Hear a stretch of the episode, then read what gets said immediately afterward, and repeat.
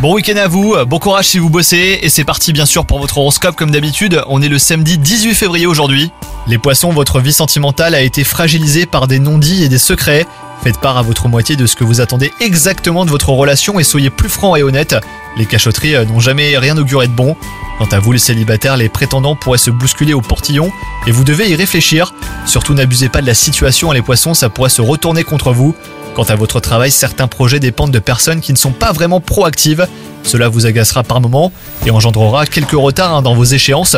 Donc euh, prenez les devants et allez chercher ce dont vous avez besoin les poissons. Côté santé, tout va pour le mieux. Grâce à votre bonne hygiène de vie, vous vous sentez euh, pousser des ailes et votre bonne humeur sera contagieuse. Profitez-en pour embarquer votre famille et vos amis dans cette spirale positive. Bonne journée à vous